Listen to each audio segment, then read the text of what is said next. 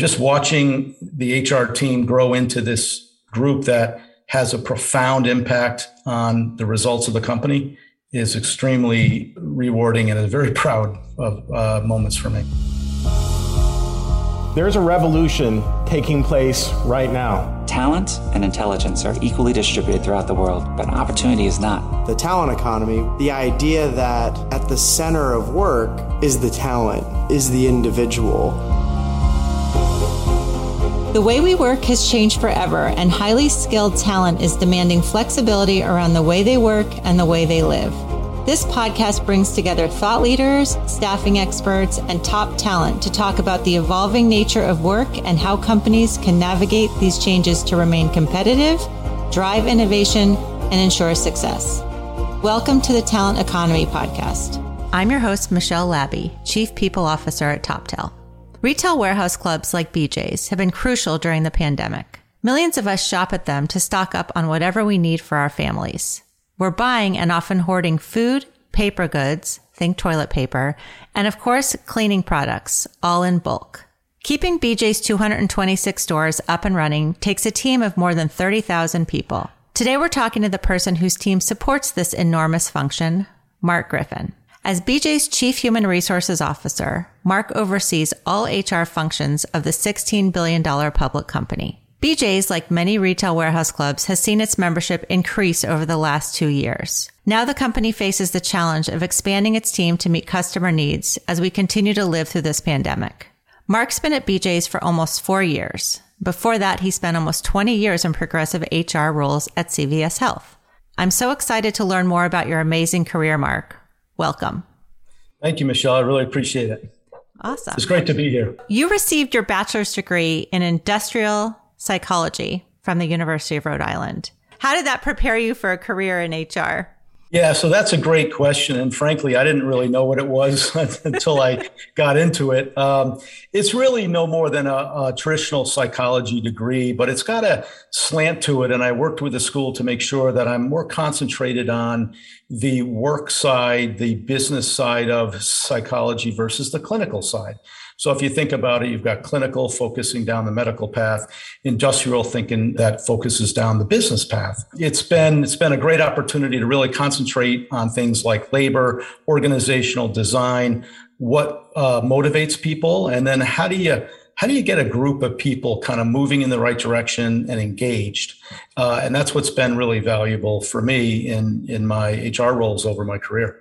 Great. Yeah, I was I was trying to figure out what industrial is. My son is a psychology major actually at University of New Hampshire. He almost went to URI. He was this close, but he ended up in New Hampshire. So good for I, him. I know that school very well. Go Rams. Yes.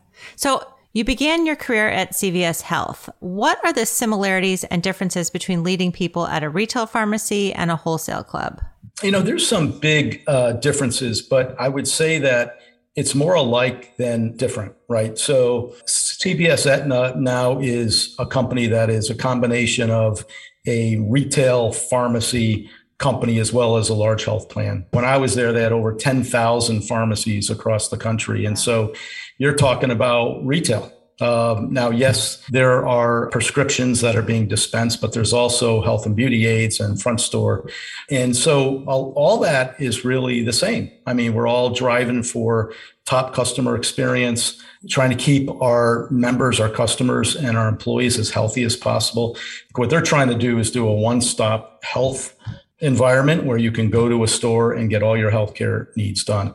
That's probably the biggest difference when you come to people, skill set, and uh, regulatory requirements around healthcare versus general retail. I didn't think about that. Good point.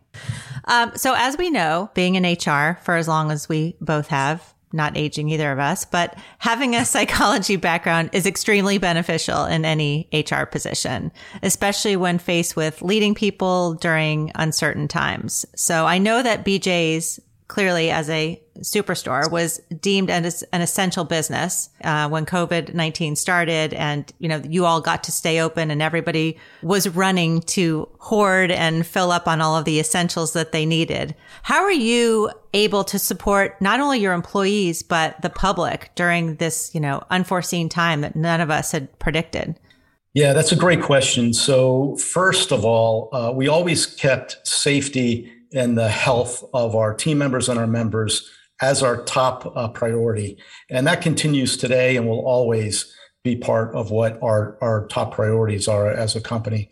Uh, it was difficult because, as you just mentioned, Michelle, you know, there was a big pull on the business to make sure we had the right products on the shelf. We stayed in stock. We still had the value that our members have experienced. And we made it in a very safe and healthy environment. What's really nice about our clubs, it's, it's kind of a one-stop shop where you can go into a BJ's club and, and buy just about everything you need for your household. And you don't need to go to multiple stores. So that alone allowed people to stay healthier because they're really traveling to less stores. And then what we've done inside the stores is really around uh, health and welfare protocols and, and the safety protocols around equipment. We constantly clean our clubs every hour we really feel feel proud that we have the the cleanest and safest environment for our members every day. Wonderful. Not only did you stay open through the pandemic as the essential business, but Warehouse Club saw the highest growth of customer visits than any other retail channel, probably because it was a one stop shop as you just mentioned. Is there anything from a people standpoint that BJ's will be doing to make sure you know, it retains these customers as things have kind of settled a bit? We're really concentrating on that. I mean, we acquired over a million new members during the uh, pandemic, and we have a very high retention rate. And what's behind that is is our people, as you mentioned, um, having empathy and really having a call to action to support our members. Our club colleagues have have always felt that listen, this is when our members need us the most. It's a pandemic. They've been members. They pay to shop in our, in our clubs and we need to be there for them when they have their needs. And so it really got us going in terms of engagement and really our purpose came to life. We had to do a lot of training and development around how do you keep things you know safe? How do you keep products on the shelf? Because this was evolving almost on a day-to-day week by week basis. But having the dedicated team members that have empathy towards our members and and really put them first has really made the whole difference uh, in terms of how we're able to retain those members. With increased customers comes an increased demand for talent. We've all seen everywhere that it's so hard to get good workers great employees. Where every business everybody's having this issue, like this great resignation. You know, you said you were able to retain a lot of customers. Are you also able to retain a lot of the team members?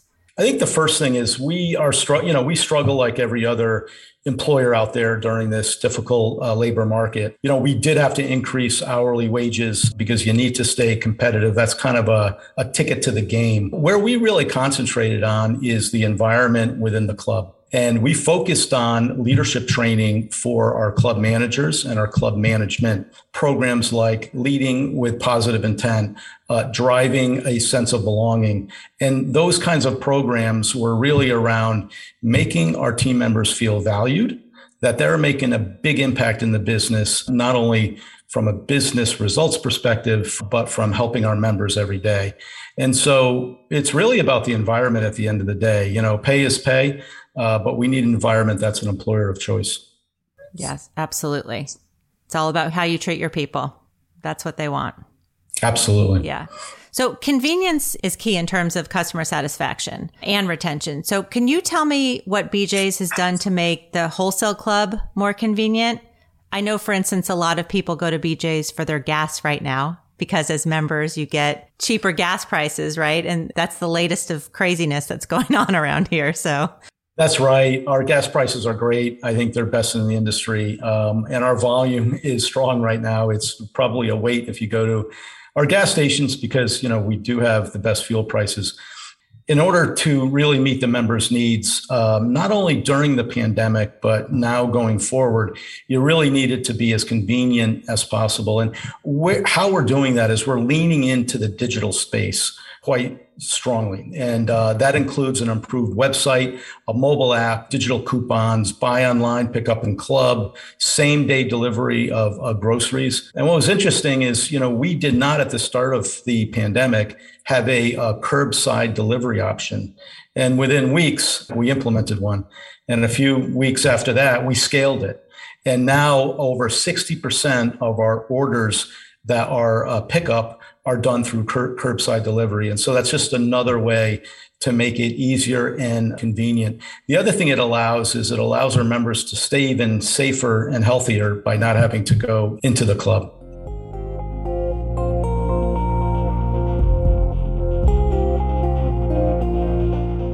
So I also heard that you um, recently acquired assets and operations of four additional distribution centers. Doing an M&A and, and cultures aligning and merging employees is always a challenge. So what are some of the things that you all are doing? Well, you hit on the key challenges, and the most critical one is culture and the melding and the implementation of kind of bringing two cultures together. And that could be a make it or break it for either uh, acquisitions or mergers the good thing about the Burris acquisition is that's easy. And that's easy because for over 20 years, we have worked with the Burris Logistic organization and they have the same values as us. They have empathy towards their team members. They make their team members first and how they think about the business.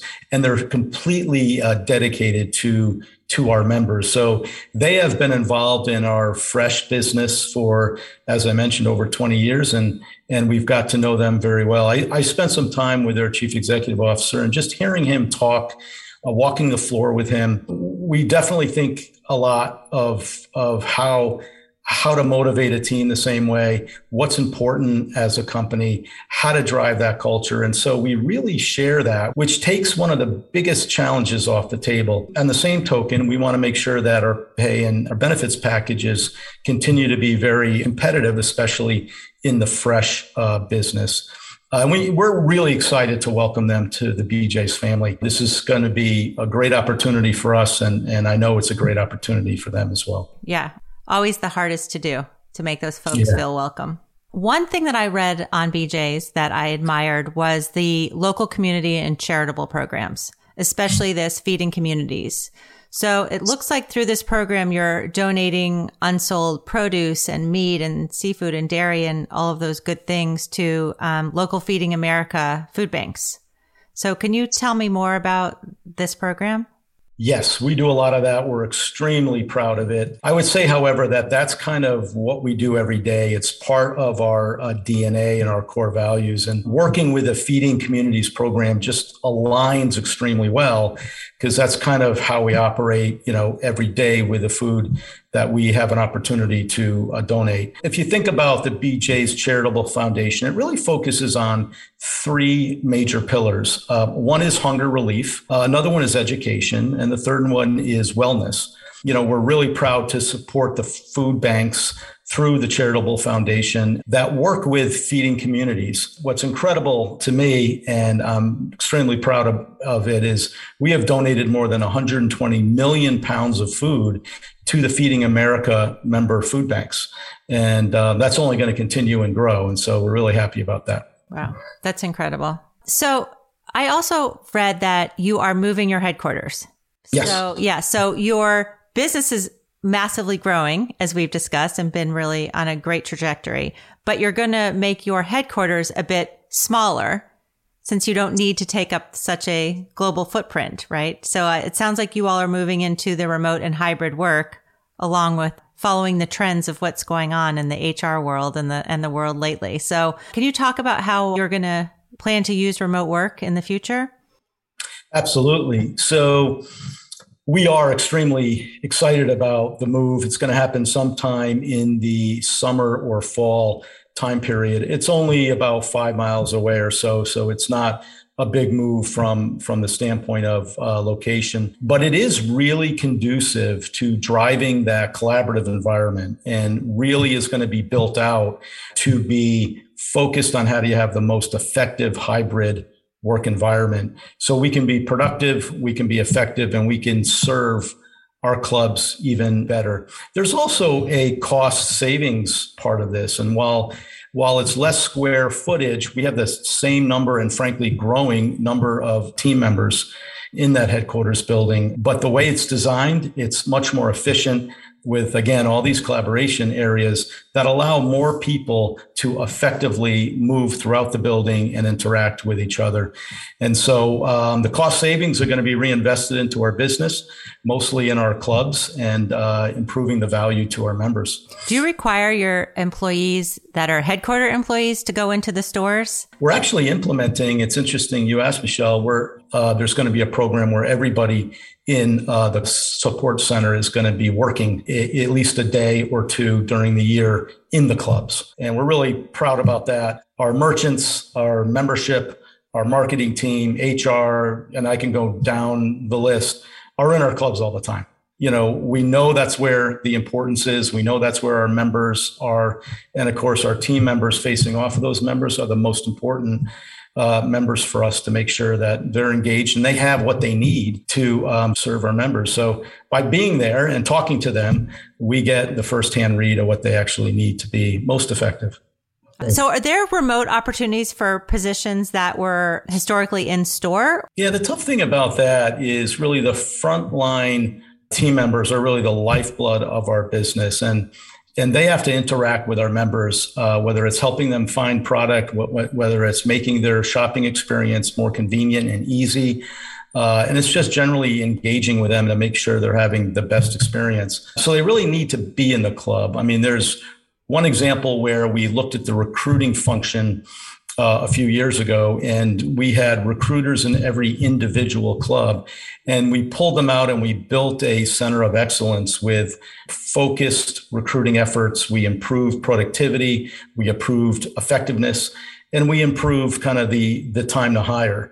And so uh, at times, you know, we do consolidate into a group that that is more specialized. But for the most part, no, because that's where it's where our members are. It's where we want most of our people to be, of course. I'd love to hear. I ask a lot of people this question, but what's been your proudest moment as a leader? Uh, it's really driving the evolving culture of the company, hearing from our team members saying, Boy, I can see a change. I can see in how the company is valuing us. And it's really getting the leaders to change, you know, their mindset as well to be, you know, more engaging, uh, more aware of what's important to our team members, not just the work and the performance about the work, but are they engaged? What's getting in the way? What what's what's hard for them in this new work environment? And we have to think broader, not just performance based, but we have to think about the whole the whole employee and, and everything that they need. One thing that I saw during the pandemic was an opportunity for companies to really excel in taking care of their employees, listening to them, uh, changing their culture is needed. And, and the culture is different. I mean, now that you know most folks are either remote or hybrid, there is a different animal. And so we started by having weekly town halls when we were 100% remote in uh, the club support center. Um, so keeping that dialogue going, the needs that they have today aren't necessarily the needs they had pre-pandemic. And so, how do you adapt as a company to show your employees that hey? Here's action steps we're making, policy changes we're making, initiatives we're implementing to respond to your concerns and your challenges so um, that's been a very proud moment of mine, being able to make an impact on that. And the other one I think is just watching the HR team grow into this group that has a profound impact on the results of the company is extremely uh, rewarding and a very proud of uh, moments for me. This has been a great conversation. I so appreciate you being here with me today. Me too. Thanks so much, Michelle. This is uh, a great discussion. Thank you for listening to The Talent Economy. I'm your host, Michelle Labbe. You can find much more information about the talent economy on staffing.com and toptal.com slash insights.